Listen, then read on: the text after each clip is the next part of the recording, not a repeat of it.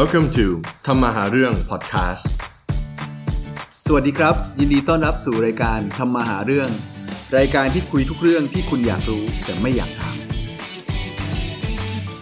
สวัสดีครับเพื่อนๆยินดีต้อนรับสู่ทำมาหาเรื่อง podcast นะครับกลับมาอีกหนึ่ง episode ทุกๆอาทิตย์เราก็จะมานั่งพูดคุยกันใน topic ต่างๆ ที่น่าสนใจเนาะเราเป็นกลุ่มคนรุ่นใหม่ที่ทำธุรกิจแล้วก็อยากมีชีวิตที่อิสระ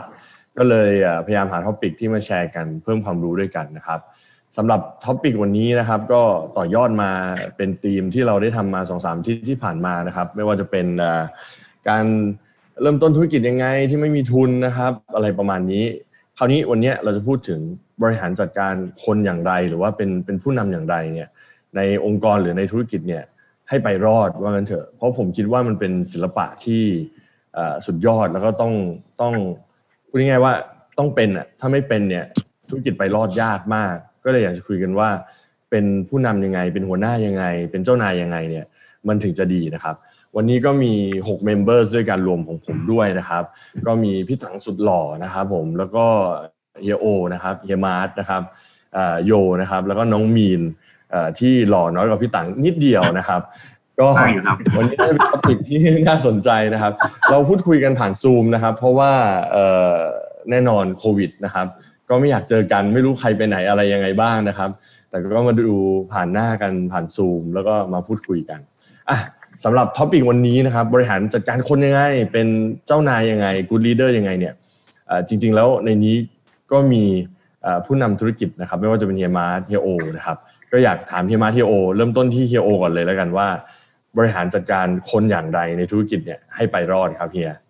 คือจริง ๆ ผมว่ามันคงแต่ละคนคงมีวิธีของตัวเองเนาะเพราะว่าทุกคนก็เป็นเจ้าของธุรกิจอยู่แล้วถูกไหมล่ะครับ แต่ว่าสำหรับผมเองผมคิดว่า ในฐานะที่เราเป็นผู้นำครับลูกน้องก็จะมองเราเป็นเหมือนกับคนนำเสมอ เพราะฉะนั้นถ้าเราเป็นตัวอย่างที่ดีเนาะคือ มีเจ้านายสักกี่คนที่ไปถึงที่ทำงานก่อนลูกน้องบ้างอะไรเงี้ยหรือว่ามีเจ้านายกี่คนที่ทำงานเต็มที่เหมือนกับลูกน้องบ้างอะไรเงี้ย เพราะฉะนั้นผมคิดว่าเวลาเราเวลาเราสื่อสารกับลูกน้องเนี่ยครับลูกน้องก็จะฟังเราสักเจ็ดสิบแปดสิบเปอร์เซ็นต์แหละครับ แต่ว่าส่วนอื่นๆถือว่าเขาน่าจะดูจากเรื่องของของพฤติกรรมเรามากกว่าว่าเราทำตัวยังไงอะไรเงี้ยเพราะฉะนั้นผมคิดว่าควรจะเป็นตัวอย่างที่ดีให้กับลูกน้องก่อนนะถ้าจะเป็นลูกหัวหน้าที่ดีนะครับ อืมอืมอืมโอเค พี่ตังคิดว่าไงบ้างครับ การบริหารลูกน้องผมนี่คือ ยังไม่ถึงขั้นเฮียโอแน่นอนกับพี่มาแน่นอน หรือว่าถึงดรซันแน่นอน แต่อย่างหนึ่งคือผมให้สิทธิอิสระลูกน้องอะครับ ผมจะต่างจาก ของเจ้าของที่บ้านเนี้ยครับ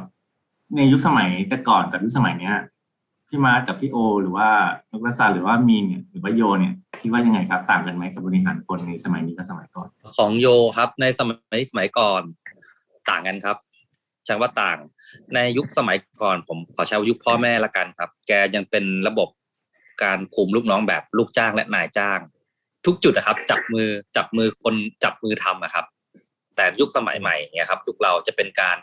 ชี้แนะและให้เขาทำของโยนี่คือชี้แนะให้เขาทำเหรอครับของโยเป็นเป็นการชี้บอกว่า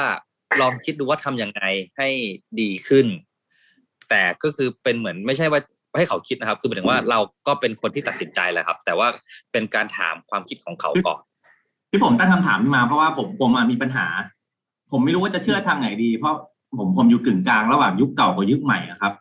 ผมมีปัญหาในการบริหารลูกน้องอะ ว่าเอ้ยต้องต้องทำแบบไหน ในในยุคก่อนจะเชื่อพ่อแม่ดีไหมหรือว่าในอนาคตเนี่ยเราควรจะเป็นยังไง ส่วนส่วนตัวผมผมชอบจะให้อิสระลูกน้องนะแล้วก็มีเส้นทางในการแบบว่าก้าวหน้าของเขาให้ชัดเจนอะไรอย่างเงี้ยครับ แต่แต่ผมแต่บางทีพอย้อนกลับไปถามแบบ ผู้ใหญ่สมัยก่อนอย่างเงี้ยเขาไม่มีเครื่องมือเหมือนเราในตอนนี้การบริหารการจัดการการอะไรเงี้ยก็คงจะต่างกันพอสมควร ผมก็เลยตั้งคำถามขึ้นขึ้นมาว่าเออ ผู้นำธุรกิจในเนี้ยหรือว่าคนอื่นๆเขาจัดการกันยังไงอะไรเงี้ยมันต่างแค่ไหน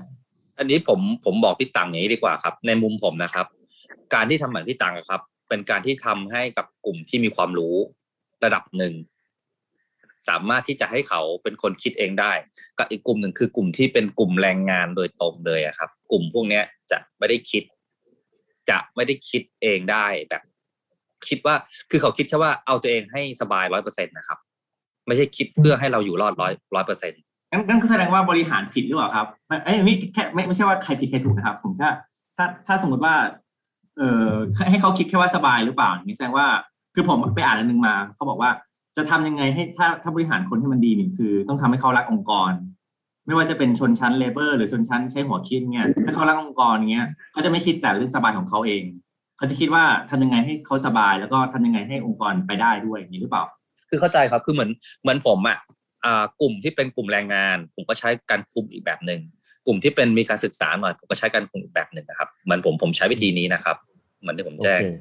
อ่าอธิบายให้ฟังนิดนึงก็คือโยเอ่อจะมีธุรกิจทางด้านโรงแรมใช่ไหมครับ แล้วก็น่าน่าครับผมจะต้องคุมกับคนที่หลายระดับสิ่งที่โยพยายามพูดก็คือว่าการบริหารจัดการคนเนี่ยจะต้องดูว่าคนเขาอยู่ในระดับไหน มีความรู้ระดับไหนหรือว่าทำงานแบบไหนถูกไหมครับ ถูกต้องครับ อ่าโอเค น่าจะเป็น point point ที่ดีเดี๋ยวเรามาพูดคุยถึง point นี้ต่อไปไปนะครับคราวนี้อยากฟังจากเฮียมาร์ทนิดนึงว่าอะครับการบริหารจัดการคนที่ดีเนี่ย ให้องค์กรอยู่รอดธุรกิจไปรอดเนี่ยเฮียมาร์ทมีมีมีเขาเรียกว่ากฎเหล็กอะไรอย่างเช่นเฮียโอบอกว่าต้องเป็นตัวอย่างที่ดีก่อนอ่าพี่ตังก็บอกว่าต้องให้อิสระให้เขาได้คิด ส่วนครับโยก็จะบอกว่าเฮ้ยแต่ก่อนเนี่ยมันเป็นเหมือนจับมือทำแต่เดี๋ยวเนี้ยมันจะต้องเป็นการ แนะนำหรือว่าพูดง่ายๆว่าโคชชิ่งแต่ก็อยู่ที่เอ่อคนงานเอ่อหรือว่าพนักงานเนี่ยอยู่ระดับไหนครับใช่ไหมครับ อ่าแล้วในมุมมองเฮียมาร์ทล่ะครับ ของผมเนี่ยก็จริง ๆ ผมก็ยังถือว่าตัวเองไม่ใช่เป็นคนนักบริหารคนที่เก่งเนาะแต่ว่าด้วยการที่ของผมเป็นร้านค้า ปัจจุบันผมมีลูกน้องที่ active งานอยู่ประมาณสักห้าสิบคน ในในแต่ละบริษัทย่อยอะไรเงี้ยเอ่อแล้วก็พนักงานผ่านมือมาประมาณ ดูผมดูจาก ID พนักงานนะ ผมว่าร่วมๆสองร้อยอะอืม อืม ที่มีการเข้าออก turnover มาอะไรเงี้ยเออ ผมก็เลยว่า วิธีการบริหารคนอะ มันมันต้องผสมทุกอย่างอืมเอ่อมันต้องทั้งแข็งทั้งอ่อน ทั้งปอบ ทั้งตบ ทั้งขู่ทั้งกดอะไรอย่างเงี้ย มันต้องมันต้องใช้ทุกทุกสกิลเลย เออผมก็ยังหาสูตรไม่เจอ เอางี้ดีกว่าผมส่วนตัวผมก็ยังหาสูตรไม่เจอ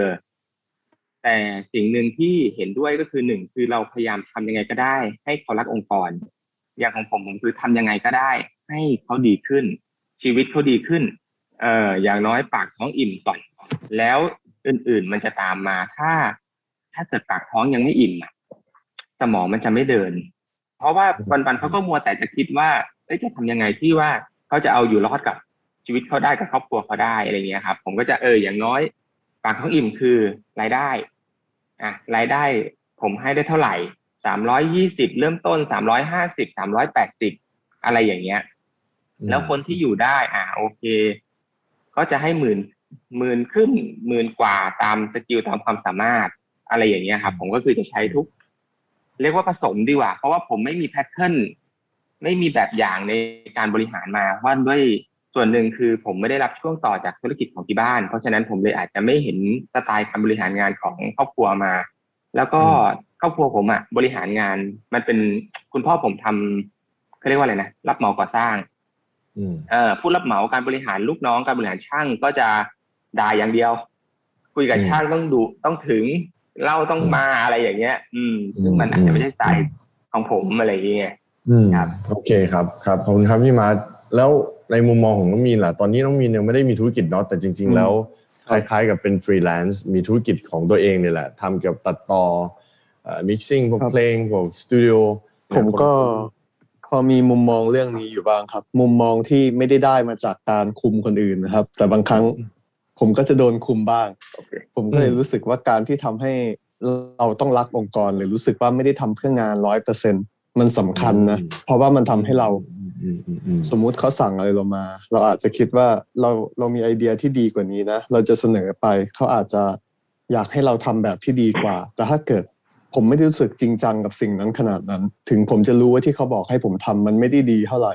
ผมก็คิดว่าเออทำไมผมต้องไปแบบกระตือรือร้นกับเรื่องที่อืมแบบผมไม่ได้เห็นมันสำคัญ ผมก็เลยคิดว่าการทำให้ลูกน้องเห็นว่างานนี้สำคัญ งานจะออกมาดี กว่าที่มันอาจจะเป็นถ้าเราเอาแต่สั่งสั่งๆอย่างนั้นนะโอเคโอเค ดีมากเลย ก่อนที่ผมจะกลับไปทุกคนเนาะผมก็มีข้อมูลที่ไปหามานิดหนึ่งนะครับเขาบอกว่า good leader หรือว่าผู้นำที่ดีเนี่ยมันจะมีอยู่ประมาณ 7-8 ข้อที่ตัวผู้นำที่เขาไปดูแล้วนะจากผู้นำองค์กรใหญ่องค์กรเล็กเนี่ยที่ค่อนข้างโด่งดังมีอะไรบ้าง อันดับแรกก็คือการสื่อสารที่ดีพูดง่ายๆว่าสามารถ convey message กับลูกน้องได้ว่าเอ้ยอยากให้ทำอะไร อันนี้สามคนแล้วพูดแล้วเกี่ยวกับการรักองค์กรเนาะจุดมุ่งหมายสิ่งที่จะไปก็คือการสื่อสารแหละสามารถพูดคุยได้นะครับ อันที่สองก็คือ build positive working relation ก็คือความสัมพันธ์ที่ดี คือความสัมพันธ์ที่ดีเนี่ยอาจจะรู้สึกว่าไม่ได้แค่เป็นนายกับบ่าว หรือว่าลูกจ้างนายจ้าง อาจจะรู้สึกมากกว่านั้น อาจจะรู้สึกเหมือนคุณแม่ผมเนี่ยมีลูกน้องเป็นร้อยคนเลย หลาย ๆ คนก็จะเรียกว่าแม่เลยนึกออกไหมเพราะว่ารู้รู้สึกเหมือนว่าเป็นเป็นเหมือนเป็นพ่อเป็นแม่ที่คอยดูแลกันมานะครับหลาย ๆ องค์กรปัจจุบันเนี่ยก็จะสร้างทีมเวิร์กให้รู้สึกว่าเป็นเพื่อนกันเป็นพี่เป็นน้องกันอะไรประมาณนี้นะครับส่วนข้อ 3 ก็คือ acknowledge good work ก็คือพูดง่ายๆว่ามีการให้รางวัลที่เหมาะสม แล้วก็ให้คำชมเชยกับคนที่คิดว่าเฮ้ยทำงานได้ดี นะครับ ส่วนข้อ 4 ก็คือ realistic พูดง่ายๆว่าทุกอย่างเนี่ยอยู่บนพื้นฐานของเหตุและผลความเป็นจริง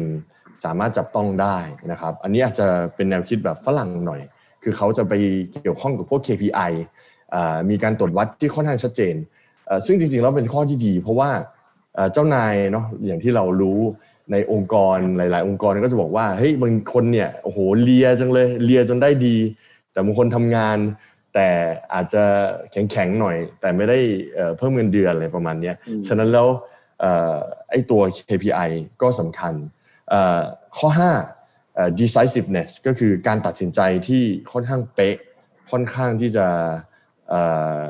รวบรัดแล้วก็ถูกต้องก็เป็นอีกหนึ่งเอ่ออย่างที่จะทำให้สามารถคุมคนได้ดีนะครับ เดี๋ยวคุยคุยในรายละเอียดอีกทีเอิ่มข้อ6เอ่อ delegate right job to the right man ก็คือ คนที่เหมาะสมกับงานนี้ เราอาจจะต้องบริหารจัดการแบบนี้ให้ทำงานตรงนี้ คนที่เหมาะสมกับนี้ก็จะเป็นอีกแบบหนึ่งก็คือหาคนให้เหมาะสมกับงาน มันอาจจะทำให้คนนั้นรักงานขึ้นมาอย่างน้องมีนบอกว่าเฮ้ยได้ทำในสิ่งที่ตัวเองอยากจะทำข้อ 7 จัดการปัญหาทะเลาะเบาะแวงให้อยู่หมัด ไม่ใช่ว่าเจ้านายบางคนลอยตัวเนาะเวลาทะเลาะกันเนี่ยก็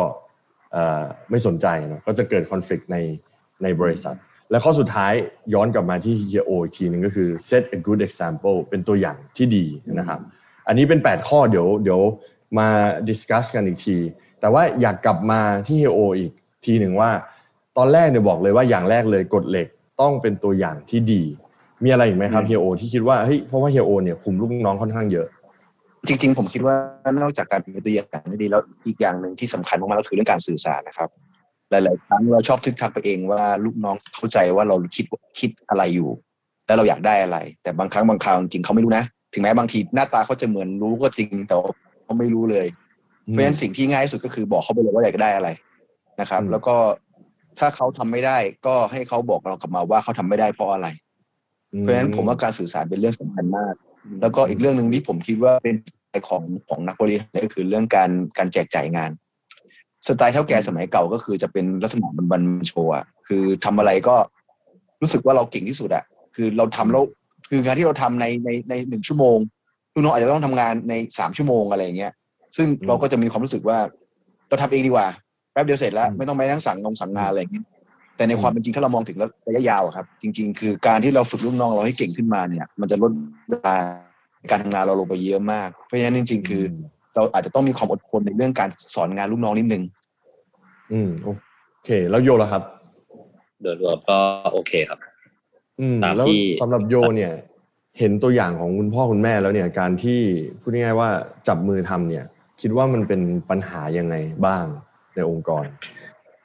เอ่อมันเป็นปัญหาเรื่องของคนนะครับ ปัญหาคือคนเราไม่ชอบให้มีการถูกจี้อืมและก็ถูกต่อว่าอืม ซึ่งคนสมัยก่อนเหมือนที่เหมือนที่อ่าประมาณซันบอกครับครับอะอะที่ว่าเออเฮมันบอกว่า ด่า ด่าด่าด่าด่าด่าอย่างนั้นเลย สมัยก่อน คือมีแต่คำว่าไม่มีคำชม ซึ่งคนเราอะครับอืมไม่มีใครชอบจะโดนคำว่า แต่ทางการคนกลุ่มที่เป็นเลเบลครับ ถ้าไม่ว่าก็ไม่ได้อืมดังนั้นอืมจึงจะต้องชมสลับว่าให้เป็นแบบห้าสิบห้าสิบเลยอ่าคนเราครับ นายจ้างสมัยก่อนเนี่ย ไม่มีคำชมนะครับ แต่พอเป็นรุ่นรุ่นของเราเนี่ยในในในในอันนี้เป็นเป็นของผมนะครับ ผมจะชมครึ่งหนึ่งว่าครึ่งหนึ่งถึงแม้เป็นเรื่องที่ไม่ควรจะชม มันทำให้ได้เป็นแค่ได้แค่มาตรฐานนะครับ แต่ก็จะชมครับคนเราอะ ชอบในการชม ซึ่งเป็นคำที่ไม่มีต้นทุนเลย แต่ว่าสามารถทำให้คนอะ อยู่กับเราได้ จริงจริงเยี่ยมมากเยี่ยมมากพี่ตังมีเป็นไงคำถามครับมาคุณมีคำถามไอ้พี่พี่คิดว่าเอ่อ องค์กรไหนอะที่บริหารงานได้ดีที่สุดครับบริหารคนได้ดีที่สุด ผมคิดว่าสำหรับผมเนาะเออเป็น Google นะครับ Google น่าสนใจมากเพราะว่าอย่างที่เรารู้ดีเนาะมีอาหารเช้าฟรี อาหารเที่ยงฟรี อาหารเย็นฟรี แล้วก็มีระบบการบริหารจัดการแบบค่อนข้างน่าสนใจมาก พี่ตังมีตัวอย่างที่ไหนไหมที่แบบว่าเป็นดวงใจที่ชอบ ถ้าแบบแบบสมัยแบบร่วมสมัยอะไม่ใช่ว่าสมัยใหม่มากหรือว่าสมัยก่อนมากเนี่ยผมผมชอบโตโยต้า คือมันมีแบบว่าเหมือนเหมือนมีอะไรออกมาเยอะอย่างไคเส้นอย่างอะไรเงี้ยเนาะหลักการในการทำงานของเขาอะไรเงี้ยแล้วพวกนี้เรามาใช้กับพนักงานทั้งหมดเลยอะอย่างของเขามีห้าข้อแบบว่าที่ผมอ่านมาครับแนวเขาเรียกว่าห้าแนวคิดปฏิบัติงานแบบโตโยต้าอันดับแรกนี่คือลดการทำงานที่ไม่จำเป็นเนี่ยครับ แต่ผมไม่ได้อธิบายแบบว่าที่มันดีเทลมากนะเดี๋ยวที่สองนี่ประสิทธิภาพในการทำงานจำนวนคนเยอะๆเนี่ยอย่างสมมติว่าเขาผลิตรถไอออติสเนี่ยห้าพันคันเนี่ยครับเขาใช้คนแค่แปดสิบคนเอง คนอาจจะคิดว่าโอ้โหไม่งใช้เยอะมากมายอย่างเงี้ยแล้วเขายกตัวอย่างว่า ถ้าสมมติว่าเพิ่มจำนวนการผลิตเป็นหนึ่งหมื่นคนล่ะเขาใช้ใช้เท่าไหร่คนทั่วไปก็จะบอกว่าอีกเท่าหนึ่งใช่ไหมแต่จริงๆไม่ใช่อะโตโยต้าเพิ่มอีกแค่ยี่สิบคนเองเขาต้องมีอะไรสักอย่างใช่อะในบริหารการเยอะขนาดนั้นได้อืมเขาอะเป็นข้อข้อสามเนี่ยคือ เวลาเขาบริหารคนเนี่ยเขาจะหาสาเหตุ ไม่ได้หาเวลาเกิดความผิดข้อผิดพลาดขึ้นมาเนี่ยเขาจะหาสาเหตุเขาไม่หาคนรับผิดชอบเลย แล้วก็ข้อสี่เนี่ยคือเขาจะแข่งกับทุกวงการเลย ไม่ว่าจะเรื่องคนเรื่องอะไรก็ตามอะไรอย่างเงี้ยครับเขาจะหาวิธีมาเปรียบเทียบมาตลอดเลย ข้อห้าเนี่ย เวลาเกิดข้อผิดพลาดขึ้นมาอีกอันหนึ่งที่ผมชอบมากๆของโตโยต้าเนี่ยคือเขาถามคำถามห้าครั้งเขาถามว่าเกิดอะไรขึ้นอันดับแรกอันดับสองทำไมฟิวขาด อันดับสามก็ย่อยลงไปเรื่อยๆย่อยลงไปเรื่อยๆอย่างเงี้ยจนสุดท้ายแล้วคือคนเขาจะรู้เองว่ามันเกิดจากอะไร ก็ดีนะก็ดีนะเฮียเฮียมาร์ทเป็นยังไงบ้างเวลาเกิดปัญหาขึ้นในองค์กรเนี่ย มีความผิดพลาดเนี่ยเฮียมาร์ทบริหารจัดการยังไง จริง ๆ ของผมเรียกว่าผมได้สไตล์โตโยต้ามานิดหน่อย เพราะว่าผมเคยไปอบรมกับของโตโยต้าขอนแก่นนะอันนี้ต้องขอบคุณพี่นัทออกทางนี้เลยอีกรอบหนึ่งนะครับ เพราะว่าเคยไปอบรมเรื่องการบริหารคลังสินค้ากับอืมโตโยต้าเรื่องไคเซนอะไรเงี้ยอ่าอืมก็เลยได้เห็นวิธีการทำงานของโตโยต้ามาในระดับหนึ่งก็จริง ๆ ผมก็จะคล้ายๆต่างพูดคือ แทนที่เราจะถามว่าไอ้เนี่ยใครรับผิดชอบ อะมันยังไงก็คือเราจะถามหาสาเหตุก่อนว่ามันเกิดจากอะไร มันเกิดได้ยังไง อะไรอย่างเงี้ย สุดท้ายผมจะถาม ผมจะบอกน้องๆว่า ผมที่ผมถามจี้เนี่ย ผมไม่ได้ต้องการหาคนผิดนะ ผมต้องการหาว่าครั้งหน้าทำยังไงที่เราจะไม่ผิดซ้ำเรื่องเดิม คือให้น้องเขาอืมสบายใจก่อนเลยว่าที่เราจี้จี้จี้จี้เนี่ย ไม่ใช่ว่า เราต้องการจะไปหาคนรับผิดชอบ บอกว่าเปล่าเราต้องการจะหาว่ามันเกิดเหตุผลอะไรมันถึงผิดพลาดแล้วคราวหน้า จะผิดพลาดน้อยลงได้ยังไง หรือไม่ผิดพลาดได้ยังไงอืมแม้กระทั่งเรื่องง่าย ๆ ว่าการจ่ายของผิด อ่า ผมก็ต้องถามน้องคนที่มีปัญหาที่คนเป็นคนจ่ายของผิดว่า คุณทำยังไงคุณถึงผิดอืมดู process ก็ซิว่าจริง ๆ แล้วมันอาจจะผิดจาก process ก็ได้ อะไรอย่างเงี้ยโปรโตคอลการทำงานไม่ถูกต้อง เลยอะเลยเกิดทำให้การไม่มีการเช็คของก่อนก่อนจ่ายอะไรอย่างเงี้ย อืมแล้วก็จะมานั่งหาสาเหตุกัน ครับคราวนี้ผมถามเฮียโอบ้างเฮียโอเคยมีลูกน้องที่ทำผิดพลาดจนแบบไล่ออกไหมแล้วก็จัดการบริหารยังไง ผมเป็นคนหนึ่งที่มีปัญหาเรื่องของการไล่พนักงานออกนะ ผมเป็นคนขี้สงสารอะไรเงี้ยแต่ว่าก็ช่วงหลังรู้สึกว่าสุดท้ายแล้วสงสารตัวเองมากกว่า เพราะว่า งานแบบเขาเรียกว่าอะไรนะ บอกบอกงานทำสั่งงานไปแล้ว แล้วมันไม่ได้อย่างที่เราต้องการอะสุดท้ายคือเขาก็ทุกข์เราก็ทุกข์นะ ไม่ใช่ว่าเขา happy นะเพ ราะว่ามันก็อืมพอมันงานมันไม่ได้ตามที่เราต้องการเราก็ต้องต่อว่าเขาถูกไหมการต่อว่าเขาเนี่ยอย่างเหมือนที่โยบอกคือจริงๆคือ คนที่โดนด่าเนี่ยก็ไม่ได้รู้สึก happy แล้วคนที่ด่าก็ไม่ได้รู้สึก happy อะบรรยากาศการทำงานที่ดีมันควรจะเป็นลักษณะเหมือนกับว่าทำงานแล้วสนุกอะเขาก็สนุกเราก็สนุกอะแต่ทำยังไงมันจะเกิดบรรยากาศทำงานสนุกแล้วเขาเขาก็สนุกเราก็สนุกก็คือเขาก็ต้องสามารถทำในสิ่งที่เรามอบหมายเขาได้ถูกไหมเพราะฉะนั้นอืมผมคิดว่าถ้าเกิดถือว่าเราจูนกันถึงจุดจุดหนึ่งแล้วมันไปกันไม่ได้อะวิธีที่ดีที่สุดก็คือ เออเราต่างคนต่างแยกกันอยู่ดีกว่าอะไร เงี้ยเพราะว่าจจริริงงๆผมว่าเขาไม่เก่งไม่ได้นะเขาอาจจะมีความสามารถแต่เราอาจจะเป็นหัวหน้างานที่ยังไม่ดี และไม่สามารถดึงความสามารถของเขาออกมาใช้งานได้ คนทุกคนถูกไหมอย่าเอาปลาไปปีนต้นไม้เพราะปลาไม่มีทางปีนต้นไม้ได้อย่าเอาลิงไปว่ายน้ำอืมนะเพราะฉะนั้นจริง ๆ คือเขาอาจจะมีความเก่งเพียงแต่ความเก่งของเขาอาจจะไม่เหมาะกับการทำงานในองค์กรแบบผมแค่นั้นเองอืมคนบางคนเนี่ยชอบการด่า เพราะการด่าเป็นการกระตุ้นภายในเขาเพื่อให้เขาแบบทะเยอทะยานเข้มแข็ง แต่คนบางคน ไม่ชอบการด่าชอบการชม เพราะฉะนั้นคนสองคนเนี่ยมันมันควรจะอยู่คนละองค์กรคนละแบบถูกปะเพราะฉะนั้นผมก็เลยคิดว่าจริง ๆ คือ มันคงไม่มีผิดไม่มีถูกอะแต่ว่าหน้าที่อย่างหนึ่งของหัวหน้างานคือทำยังไงจะสร้างบรรยากาศการทำงานให้มันดีอะไรเงี้ยก็คือถึงจุดหนึ่งเรารู้จักคนของเราดีพอ แล้วก็ตัดสินใจว่า เอ้ย มันไม่ work แล้วหรือมัน work แล้วใช่ไหมอืมมันค่อนข้างเป็นศิลปะที่เราต้องคล้ายๆ กับรู้จักเขาอะรู้จักเขารู้จักเราอะน้องมีนล่ะเคยมีประสบการณ์แบบ เฮ้ยรู้สึกโคตรแย่เลยอย่างที่บอกมาเนี่ยเฮ้ยบางทีแบบทำงานให้คนนั้นคนนี้แล้วแบบผู้ใหญ่พูดจาไม่ดี ในอนาคตฉันจะไม่เป็นผู้ใหญ่แบบเนี้ย มีเนี่ยทำงานให้กลุ่มเรานี่แหละน้องมีนบอกโดนแล้วเดี๋ยวชื่อพี่ตังคนแรกเลยคนผมไม่เป็นอย่างนี้แน่นอน นึกไม่ออกเลยนะแบบถ้าถึงขั้นแบบโดนพูดไม่ดีด้วย ผมว่าผมไม่เคยนะครับ แต่ว่าอืมอาจจะมีแบบคือผมผมคิดว่าตัวเองเป็นคนถ้าไม่พอใจอะไร ผมมีวิธีพูดที่มันดูไม่รุนแรงครับ ผมก็เลยอืมสามารถพูดในสิ่งที่บางคนอาจจะไม่กล้าพูด เพราะคิดว่าพูดไปก็มีแต่ทะเลาะกัน แต่ผมไม่เชื่ออย่างนั้น ผมว่าแบบอืมหัวหน้ากับลูกน้อง ถ้ามีวิธีพูดดีๆ เราพูดอะไรก็ได้ โดยที่ไม่ทะเลาะกันอืมอย่างเงี้ยครับ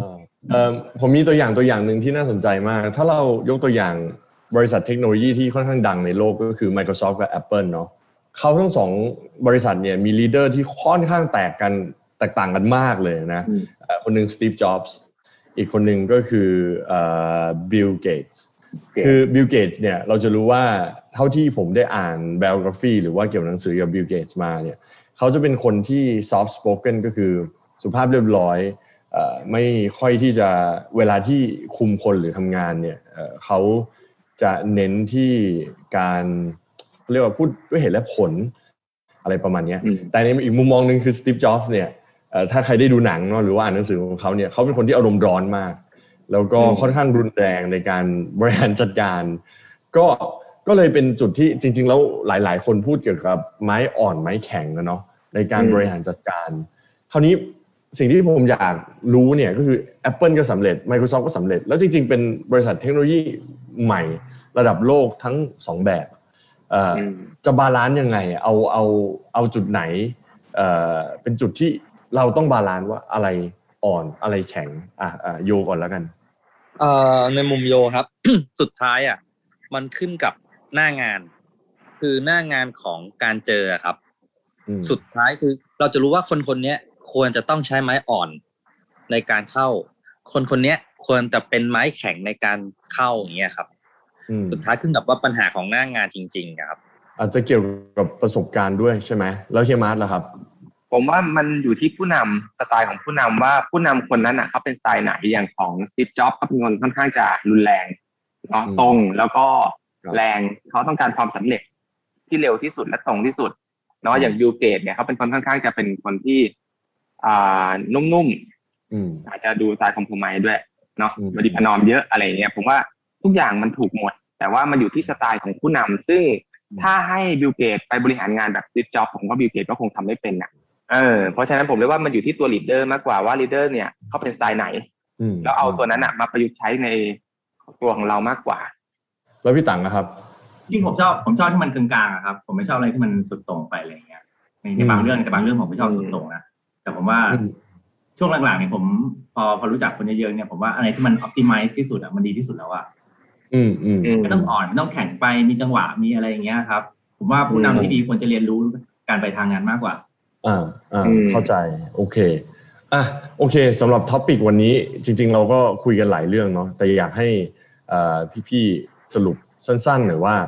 การที่จะเอาธุรกิจไปให้รอดเนี่ยอย่างตัวอย่างของตัวเองธุรกิจตัวเองเนี่ยที่ผ่านมาเนี่ยได้เรียนรู้อะไรบ้างจากการเป็นเจ้านายหรือว่าผู้นำ แล้วก็อยากฝากแนะนำน้องๆ หรือเพื่อนๆที่แบบเพิ่งเริ่มทำธุรกิจเนี่ยอะไรมันเป็นตัวสำคัญเลย ที่จะทำให้ธุรกิจรอดถ้าเราเริ่มมีสตาฟอ่าเริ่มเฮียโอก่อนแล้วกันครับก็ยังกลับมาเน้นเรื่องย้ำของการเป็นตัวอย่างที่ดีเนาะคืออืมหลายครั้งหลายคราวเนี่ย มันเป็นเรื่องที่ง่าย แต่ว่าบางคนมองข้ามไป เราอาจจะขาดการพูดกันจา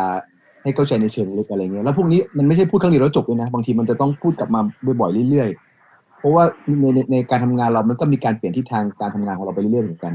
เพราะฉะนั้นบางคราวเราก็คอยต้องคอยเช็คเรื่อยๆว่าโอเคนะ คุณยังเข้าใจเหมือนที่เราเข้าใจอยู่นะ เราไม่ได้เข้าใจคนละอย่างนะ อะไรเงี้ย แล้วก็สุดท้ายที่ผมคิดว่าเอ่อหัวหน้างานควรจะมีความมากๆคือเรื่องของการการการจ่ายงานนะครับ ถ้าอืมหัวหน้างานดึงงานไว้คนเดียวสุดท้ายก็ บางทีลูกน้องไม่ใช่ไม่อยากช่วยนะแต่ผมเข้าใจว่าเขาไม่ได้ช่วยอะไรอืมหรือทำอะไรให้กับให้ถูกใจกับหัวหน้าอะไรเงี้ย เพราะฉะนั้นอืมการที่เราสื่อสารไปแล้วบอกว่าเขาเราต้องการให้เขาช่วยอะไรเนี่ยมันก็จะทำให้คนทำงานกับเราเนี่ยสบายใจขึ้น แล้วก็สร้างบรรยากาศที่ดีกับการทำงานให้ให้ให้กับองค์กรเรามากขึ้นนะครับ โอเคขอบคุณเฮียโอครับงั้นผมว่าให้เฮียมาร์ทสรุปเลยดีกว่าเนาะว่าครับมีอะไรบ้างครับ อ่า ก็การสื่อสารไอ้การบริหารงานที่ดีเนาะมันเป็นการบริหารงานมันเป็นศิลปะประเภทหนึ่งนะครับ มันมีทั้งศาสตร์และศิลป์อ่าก็คือ ต้องมีการสื่อสารที่ดี มีความสัมพันธ์ที่ดี มีการชมเชยและมีการให้รางวัลที่เหมาะสม อ่าทุกอย่างเนี่ย ผมว่ามันเป็นศิลปะที่ เราเลือกเอามาหยิบมาใช้ได้ในแต่ละสถานการณ์ครับ โอเค ก็จริงๆ วันนี้พูดพอสมควรเนอะทุลักทุเลบางจุดเกี่ยวกับซูมไม่เป็นไรครับเดี๋ยว อาทิตย์ต่อๆไปน่าจะดีขึ้นนะครับสำหรับอาทิตย์หน้าก็จะเป็น topic ที่เฮียโอจะเป็น moderator นะครับ เกี่ยวกับทำธุรกิจอย่างไรให้รอดนะครับ ก็อยากให้เพื่อนๆติดตามฟัง แล้วก็ สำหรับเอ่อทำหาเรื่องเนี่ยคุณสามารถ follow ได้ใน YouTube Spotify Apple iTunes เอ่อ Podbean แล้วก็ทุกที่เลยนะครับ ลองไปเสิร์ชดู ตอนนี้ก็มีคน follow มากขึ้นทีละนิดทีละนิดนะครับประมาณหนึ่งล้านคนได้แล้วหนึ่งล้านคนเหรอพี่ตังเป็นเป็น FC พี่ตังไปซะเอ่อเก้าแสนเก้าหมื่นเก้าพันแล้วใช่ไหมพี่ ครับโอเคสำหรับวันนี้ก็ ขอจบไว้แค่นี้ก่อนแล้วกันนะครับ แล้วเดี๋ยวไงเจอกันในสดหน้าครับ สวัสดีครับ สวัสดีครับ สวัสดีครับสวัสดีครับ